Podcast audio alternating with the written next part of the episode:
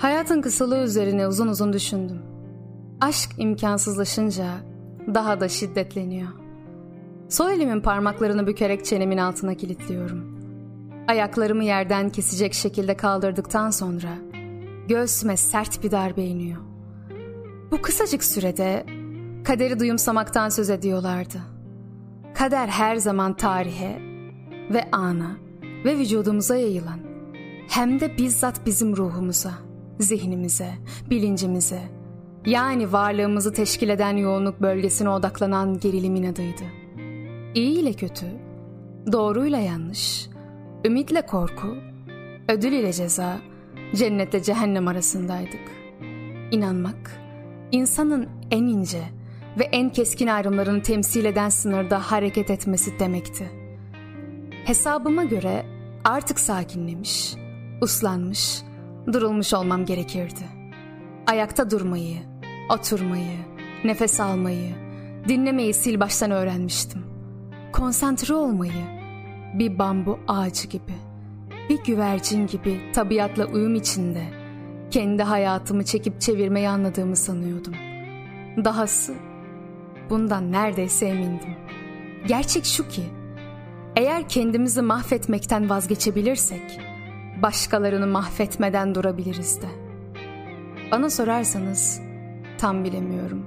İnanmak, insanın en ince ve en keskin ayrımlarını temsil eden sınırla hareket etmesi demekti zaten. Kararlı olmak, başarıya giden yolu yarılamak demekti.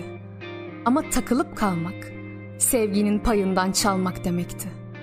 Ayrılık, sadece bir insandan değil, artık içinde olmadığımız bir hikayeden de mahrum kalmak demekti.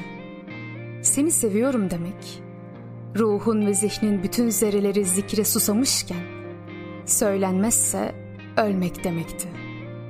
Söylemem değildi mesele, söylemesem ölmemdi. Neden böyle zincirlenmiş bir ördeğe döndüm ben? Bazen şaka mı yapıyorsun, ciddi mi konuşuyorsun anlamıyorum.'' İnsanlar bana bunu söylediklerinde bir lira verselerdi şimdiye milyonerdim Şebnem. Beni idamlık bir cellat yapan ufak tefek kusurlarım. Afallamıştım. Gökkuşağı çıkmasına değil. Emekliliği yaklaşmış bir celladın havasına bürünmüştüm. Görünüşe bakılırsa ortada potansiyel bir bilmece yoktu. Kaderin penaltı düdüğü çalmıştı. Uygarlığın cezası aslındaydım.'' Fırtınanın ortasında sprey gibi hükümsüzleşmiş hissediyordum. Geçmiş, gelecekten daha çok istikbal vaat ediyor. Şebnem için uyku unutmak demekti. Uyandığı her sabahı kederle karşılıyordu. Hayat onu kaygılandırıyor. Zamansa eziyet gibi geliyordu. Ve uyumuyorsa eğer vicdan azabı çekiyor demekti.'' İntikam her bakımdan teselli armağanından, amortiden öte anlam taşımayacaktı. Adalet terazisinin bir kefesine, bakanlık heyetinin cesetlerini koyduktan sonra, diğer kefeye ne koyarsam koyayım, dengemi sağlamam imkansızdı. Aşkın gerçekten ne olduğunu kimse bilmiyor değil mi? diye soru verdim. Elini omzuma koydu. Derdimi anlıyormuşçasına başını sallayarak iç çekti. Eminim bir gün sen de hayatının kadınına rastlayacaksın. Ve ona şöyle diyeceksin. Ben evli bir adamım.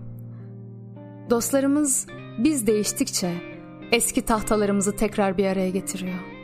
Düşmanlarımız yeni bizi yok etmeye çalışırken dostlarımız eski bize sımsıkı sarılırlar.